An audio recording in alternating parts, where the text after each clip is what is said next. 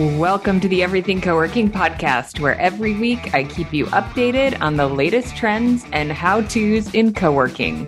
I owned and operated co-working spaces for eight years and then served as the executive director of the Global Workspace Association for five years. And today I work with hundreds of operators and community managers every month, allowing me to bring you thought-provoking operator case studies and inspirational interviews with industry thought leaders to help you confidently stay on top of what's important and what you can apply to your own role in the co working industry.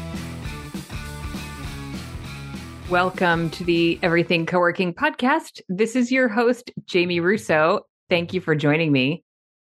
We're going to dive right in with one quick reminder, which is that our next cohort for the creative co-working partnerships course, aka management agreements, rev shares, things like that, starts September 27th is our first call. So if you want to join us, get all the details at everythingcoworking.com forward slash management agreements.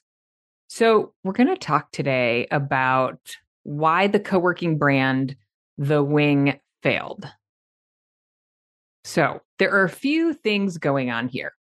So let's just set the stage about, you know, what is the wing? What is its business model? Our series that we're working on this month is the co-working business model. So we talked last week about small spaces, the challenges, the opportunities, and we're going to talk about the business model around the wing because I think it's a really interesting case study. So the wing just announced a couple weeks ago that it permanently closed its doors. It was very abrupt, no transition for its members. So we're not really going to talk about that here the wing had been absorbed or you know kind of bought on a fire sale by IWG, which is the one of the very few public shared office space brands. Um, it owns brands like Regus and Spaces and others. So very big, thousands of locations around the world. And the wing had become part of that brand of families. And I suspect they were kind of on, you know, probation and had to really kind of have a strong comeback or else they were going to be let go.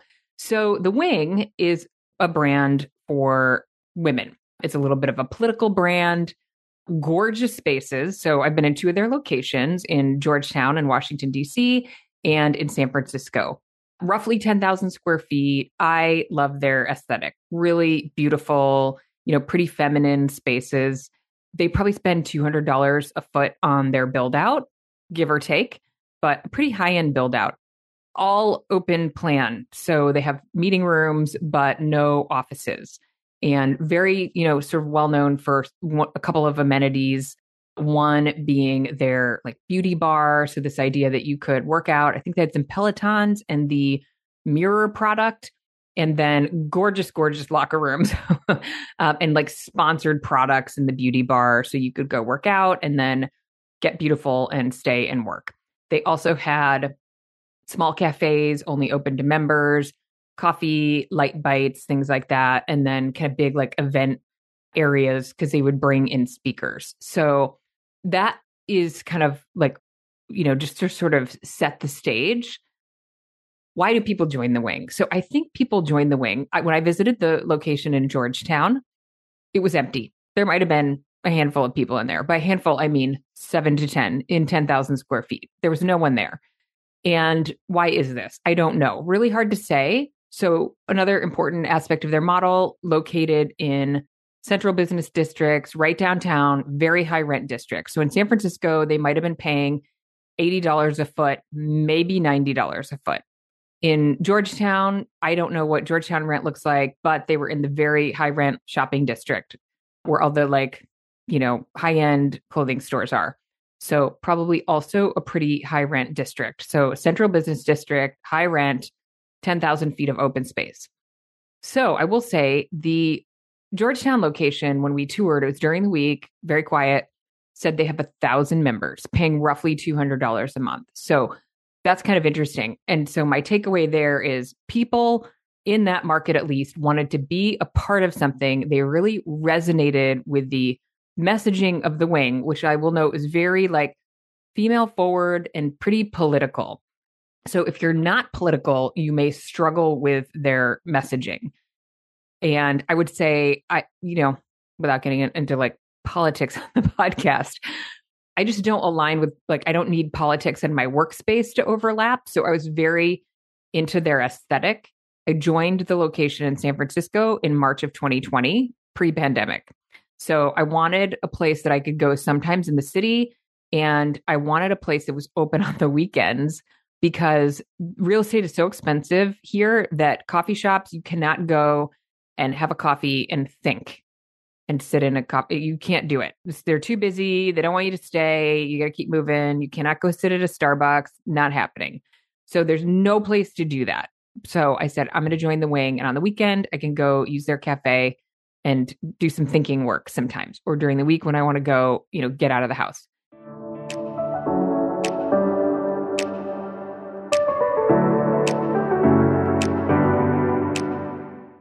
Hey, we'll be right back. I just want to share a couple of opportunities from our show sponsors. As a co working space owner, you are always looking to provide more resources and programming for your members, right? How about access to financial education and even investment opportunities?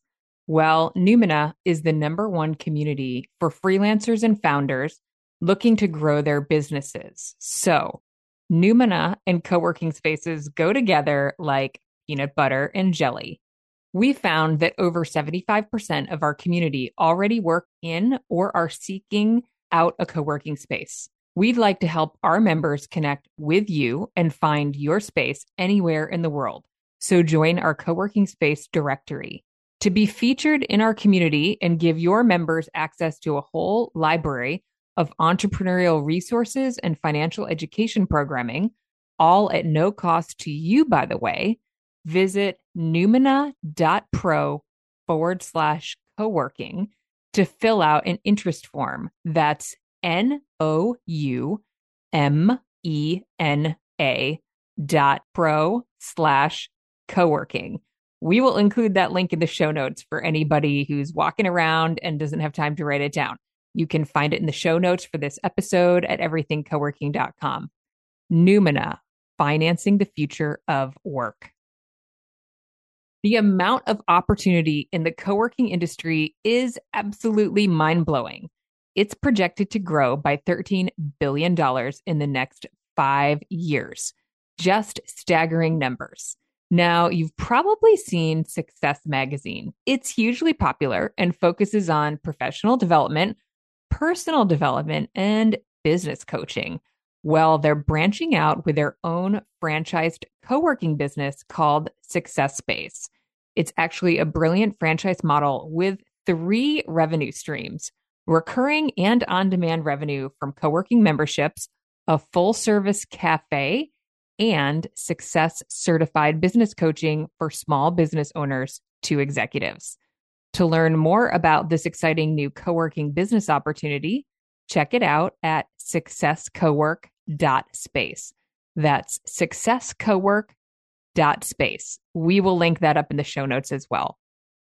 So, love their aesthetic, don't really align with their very political messaging. But I think there's a segment of folks in major cities where there are a lot of women who are just maybe like out there looking to be a part of something and align with something and have disposable income because they were not didn't seem to be using the space very often. So they don't need the space. To them, it's more of a social membership. So think of like the social club model where I have access to this place. I'm going to go listen to speakers. I can bring my girlfriends. I think you could bring a large number of guests. So I could have my girlfriends. We could have a glass. I think you could have wine. We could have coffee. We could have lunch. Great place to meet people, which is another reason I thought I'm going to join because if I have people in town, I could meet them there. And I love that. Great atmosphere, perfect location, all of those things. So a high volume of people not actually using the space in a high rent district purely open space. So very discretionary membership. I don't need to be a member at the wing. I don't need it for my business. I want it. And that's was certainly my thing. I don't need it. I want it. They did require at the time that I joined you to commit to a year. So it was pretty inexpensive, 200 bucks, which I think was full access, which is very inexpensive for San Francisco. in your market that may not be that inexpensive for San Francisco for full access pass. You just had to commit for a year. You didn't have to pay up front. So I, when I went into the San Francisco location, I was only there twice. I think I toured and then I went in and joined. No one there. On the weekend, I was there on a Saturday, fully staffed. I think there were four or five people working the floors and the cafe had to be staffed. No, there was like one other person there. I'm not exaggerating. So they're open on the weekends. There's no one there. This is pre COVID. It was a beautiful day. There was no reason for people to not be there except who goes to a co working space on Saturday. Not very many people. So, you know, they had really deep staff, um, big spaces with no offices. And so it was completely discretionary. And my company, Everything Co working, accelerates the launch and growth of co working spaces. We spend lots of time helping a lot of operators decide how big their space should be what their product mix should be based on their profit goals and their access to startup capital. And not ever would we tell someone to open 10,000 square feet of open space in a high rent district. Very challenging model, even pre COVID. So post COVID, some of this is just timing, right? Bad luck, bad timing for this group. They had some leadership problems. I'm not going to get into that. I'm I'm really just kind of analyzing what I think happened. I didn't work for the wing. I didn't see their P&L, but I'm just guessing because I know the co-working business model really well. And sometimes I see people post things on LinkedIn and I'm like, you have no idea what you're talking about. There are lots of reasons why this business model didn't work. Bad luck, bad timing, COVID. So post COVID, they're all in CBD locations. So nobody's going. They're super high rent. They're not getting breaks from their landlords. So they're covering a huge rent nut every month for 10,000 square foot, a very premium location no offices. So no one kept their memberships during COVID. They didn't even ask people to. I was a member, COVID hits, they put everybody on hold, and then they say, you know what, we're closing indefinitely. Don't pay us. And so there was no liability to keep paying them at all whatsoever. They didn't even ask. You know, lots of us were trying to get our members to hang on with us and help us stay in business. They didn't even ask. They just gave it up. And yet, I'm sure they did not have rent forgiveness in the types of properties that they were in. So you know, that's a huge, huge liability for them that probably no one listening could have gotten through. So without some support from IWG, that probably would have put them under just bad timing. And then coming out of COVID, you know, every so they lost their entire membership, you know, because it was completely discretionary and they just let people out of their memberships. So post COVID, it would have been a complete rebuild in locations in markets where people just aren't going, right? This is not a neighborhood location. It is the financial district in San Francisco. I think they were in the West Loop in Chicago. They're in London. They're in Manhattan. So cities certainly are coming back, but it's discretionary. There are no offices. People don't need this. And so they would only do it to become a part of something and, you know, and no private spaces where people feel safe. And, you know, the whole period sort of in 2021 where you know, mass, no mass, very challenging for that model. Hey, I just wanted to jump in really quickly before we continue with our discussion. If you're working on opening a co working space, I want to invite you to join me for my free masterclass three behind the scenes secrets to opening a co working space. If you're working on opening a co working space, I want to share the three decisions that I've seen successful operators make when they're creating their co working business. The masterclass is totally free. It's about an hour and includes some Q&A. If you'd like to join me, you can register at everythingcoworking.com forward slash masterclass. If you already have a co-working space, I want to make sure you know about Community Manager University. Community Manager University is a training and development platform for community managers, and it can be for owner operators. It has content, training, resources, templates from day one to general manager. The platform includes many courses that cover the major buckets of the community manager role from community management, operations, sales and marketing, finance, and leadership. The content is laid out in a graduated learning path so the community manager can identify what content is most relevant to them depending on their experience and kind of jump in from there. We provide a live brand new training every single month for the community manager group. We also host a live Q&A call every single month so that the community managers can work through any challenges that they're having or opportunities get ideas from other community managers, build their own peer network. We also have a private Slack group for the group. So if you're interested in learning more, you can go to everythingcoworking.com forward slash community manager. You know, but think about it. I think they were always going to struggle no matter what, because how many times can you replicate that model in any smaller of a market than the ones they were in? I'm not sure it works. They would have had to have been doing much smaller spaces, which I think is an interesting discussion point about this business model. Because last week on the podcast, we talked about the challenges of small spaces with a traditional office heavy model. So the wing has no offices, but a thousand members in their Georgetown location. So what if they had a smaller space? And what if the space was primarily event space slash social club? And the occupancy is never actually that high, but they can, you know, fit half of their members for an event. You know, the space is super flexible. Maybe it's 3,000 feet, maybe it's 4,000 feet, whatever it needs to be in order to put half of their membership for a big name speaker in, or it's in a smaller market and they're not getting, you know, headline acts in town because they used to have speakers that were very well known. I can't think of any examples right now, but big names. And so I think that was part of the excitement of being a member. But could the wing have succeeded with less than 5,000 feet? I suspect absolutely in the markets that they were in. They simply did not need all of the space that they needed. Or be, could they do a larger space, but put in some high power investors, you know, female run agencies in offices? And then you've got the membership for everyone that is almost gravy, right? You pay your rent with the offices and the kind of anchor tenants, as we sometimes, you know, refer to our bigger members. So really, really kind of go after the this is the place where women, high power women come to support each other. I do think that the wing went after a segment who wanted to come together sometimes. So I don't know much about the model of the chief. Some of you may be following that. I'm on their email list. They are for C suite women and they're mostly online. I do think they're doing some physical spaces. I suspect they're probably who let's see what their business model is. But they started online, I think. And so therefore connecting C-suite women who are not necessarily in the same town. I think the wing had attracted a segment of people who wanted to be together. It was not an online community.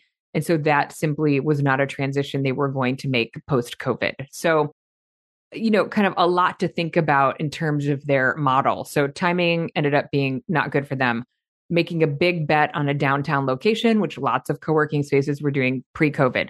Their $200 a foot build out, that's a big risk. But could they have done a really premium build out at a smaller scale? Because if you can pull in a thousand members in a market that want that premium feel and custom look, you know, or did they just completely overdo it? I do think that's a challenge with some of the premium brands at some point there's diminishing returns on that investment on a per square foot build out. So you have to be very careful about your premium premium positioning. The cafe was members only, so I love the idea of diversifying your revenue with something like a cafe. Although we have to be careful, you have to kind of know how to run both businesses. Jen Tomke was on our podcast and she had a separate cafe and a separate co-working space and they were two very separate businesses. We had the folks from Success Space on recently, and they talked about how they're really integrating the cafe into their model and supporting operators in terms of learning both businesses so that they can diversify their revenue in a smaller footprint. But the cafe is open to the public, and that's a big part of the model. The Wing Cafe, not open to the public, you have to have an extreme amount of traffic into a members only cafe space in order to make the numbers work, even if you're just serving coffee and paying a barista, unless you have a really premium priced model and that's one of your member benefits. And then size. So they, you know, produced a product mix that I don't think aligned with their size. And, you know, it just didn't hold on to members when the market shifted. So I think that's really it for the wing is they had a really really challenging model. Maybe it worked in major CBDs, central business districts in very big markets like London, New York, Chicago. Those are the biggest cities in the world. You know, but could you put one in Phoenix? I'm not sure. You know, could you put a smaller one in Phoenix? Probably. But they also did something. We talked about this on the podcast last week, which is if you're going to go for a smaller model and you're going to try to really make it something compelling, you're going to go after the high volume membership, you have to really have a platform for that. And I'm blanking on the woman who started the wing, but she was an actress and, you know, well known. And they had a platform when they started, which started to attract women really quickly. They got big name speakers to come into their space.